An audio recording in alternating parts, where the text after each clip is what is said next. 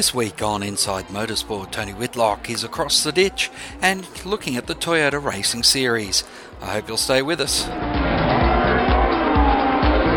Welcome to Inside Motorsport. I'm at Highlands Park here with Nico, he's known as, but I don't know how to pronounce your surname. Uh, Kajol. Kel. He is the operations manager for the Toyota Race Series. Started here October 17. Yep. Been to New Zealand 10 years earlier, Yeah. A1GP. Exactly. You're an engineer by training, so you use the discipline of engineering to make this series click, do you? Sure. It, it's interesting for somebody such as yourself to move to New Zealand. I mean, obviously, the attraction is this series. Yeah, it's, it was a combination of the country itself and the series because the series is very intense and it's quite a very interesting series to work for. And, and New Zealand is a pretty nice country, so it's, it was the right combination of having the two benefit of being based in New Zealand, linked to motorsport, and be able to work for Toyota for such a great series. You have a very intense period now. I mean, it, it- this is a, the second week of operation sort of thing for you at full tilt, and now another five weeks for. Getting ready for this because you're now showing your third new chassis in the series. Must be a lot getting ready for it to be here. Yeah, it was it was a big challenge when we decided uh, last year just to move for the next generation of cars, which leading to new chassis, new engine.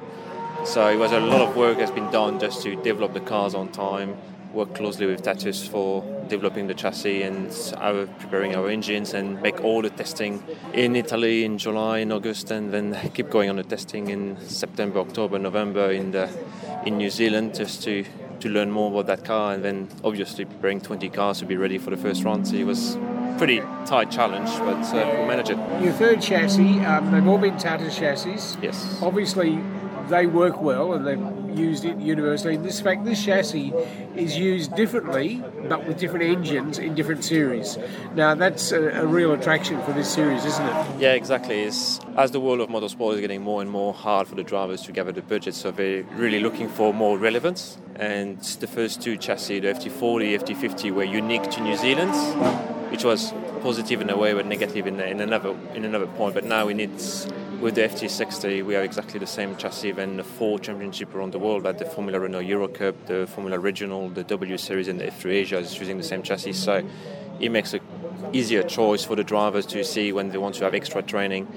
But it will be exactly the same car, just a different engine from what they will be running in their main season. So it makes the series even more relevant for them just to come and race over the, their winter break, just to get ready for their season. Keeping your engineer's hat on for a minute, um, we've got a number of drivers here. Liam Lawson, probably the most noted of them, having been the previous champion. But a number of others who've raced here before, if not in the 40, certainly in the 50 chassis. Um, what is their feedback so far on the new car in comparison? Uh, it's, it's now more in line with what they will be driving in Europe.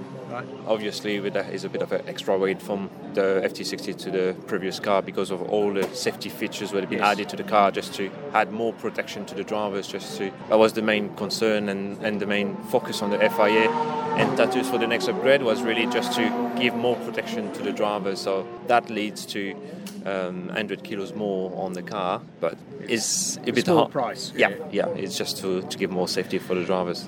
It's an unfortunate thing you've already had uh, two fairly major accidents and a clear demonstration that the new car is safe. Yes, yeah, totally. Yeah, the drivers were able to walk away from, from those big crashes, and that's a that's a really good proof that uh, the upgrade is really good for the safety of the drivers. Okay, let's just talk about those two drivers yesterday. They both hit the very fast wall coming onto the main straight.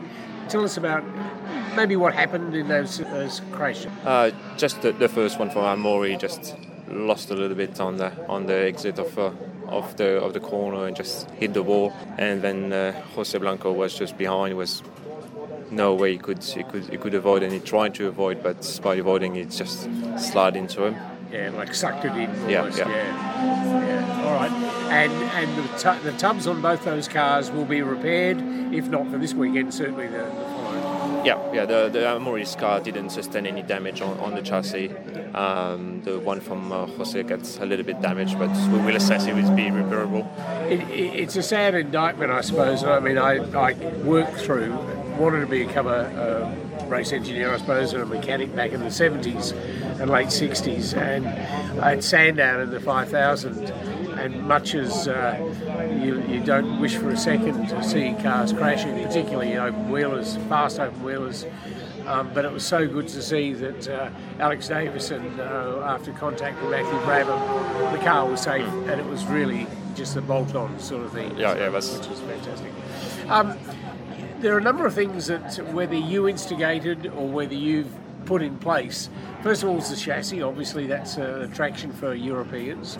Secondly, is the super license. Yes. Now, uh, you know, there are a lot of people very envious in the world, sort of going, wow, you know, sort of thing. It is a real attraction, isn't it, for these young guys, average age of 18 here this year, um, to come here and be on their path. Yeah, exactly. It's just a, a good preparation for them, and it's, it's getting harder and harder to, to get up to the top and be able to have some time to prepare their season and be able as well to get some super license points is is good for them and is is a good thing for Toyota New Zealand and the Castrol Toyota Racing Series just to be recognised by the FIA, been been included in the super license uh, last year.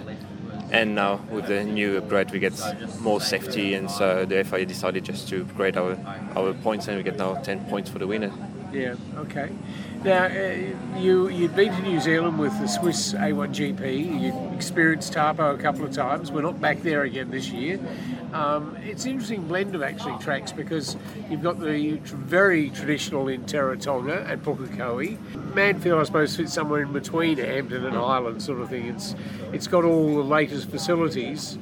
Um, there is an interesting blend of tracks there, isn't there now? Yeah, yeah. It's the New Zealand's motorsports um, is pretty good on that. It's such a small country, but there's so many different tracks, and yeah. each track has definitely its own characteristic. Like you won't find exactly exactly the same corner or whatever from all those nine tracks. So each track has really a proper character and, and identity. So it's, it's interesting as well for the drivers to go through all these kind of tracks because at the end, when they've done the five the five tracks here, they're almost ready for any kind of corners we would find anywhere else in Europe. So it's is a good for, for New Zealand motorsport and is good for those drivers just to be able to experience such different layouts and, uh, and characteristics. One of the things that's unique about TRS, well, from my perspective, certainly in Australian motorsport, is the uh, way in which it's structured with the teams. Now, um, I mean, you went on a real expedition. This is your third series. Yep. And looking at the entry, I'd have to say it's the best there's ever been in, in TRS. It does look like you know there's there's a really high quality. You had a dip in 18 in the, in the number of cars and things like that. So there was a real to go out and to improve the, not only the, the numbers but also the quality. Was there you know in Europe?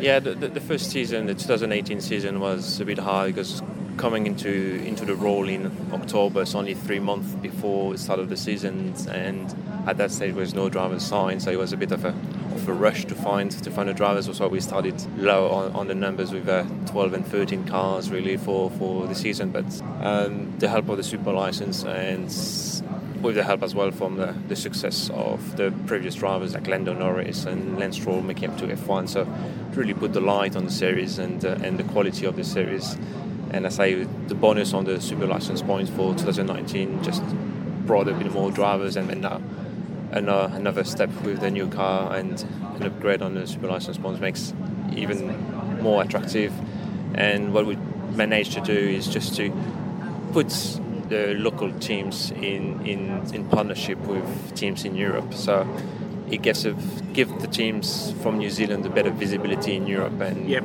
they they are basically the the agents in in the Europe for, for the main market. That's why it's having the team like R-Race GP, which is a successful team in yeah. in uh, in Europe and uh, in the MP motorsport as well. In, in, in some in some aspects, being involved, it's it's really great to have those teams considering TRS just to prepare their drivers because it's not only a technical partnership they're doing with uh, with our team from New Zealand and Australia, but it's as well they're bringing their drivers, so they see really a value of other championships. So it's, it's a great thing that our series get recognised in Europe as a good preparation for, for their season. Yeah, are you aware of other countries where they run this sort of format where you've got four teams that they're your customers? Yes. They're your yeah. principal customers and then they sublease and sublet and all that sort of thing. It, it seems to work very well. Yes, yeah.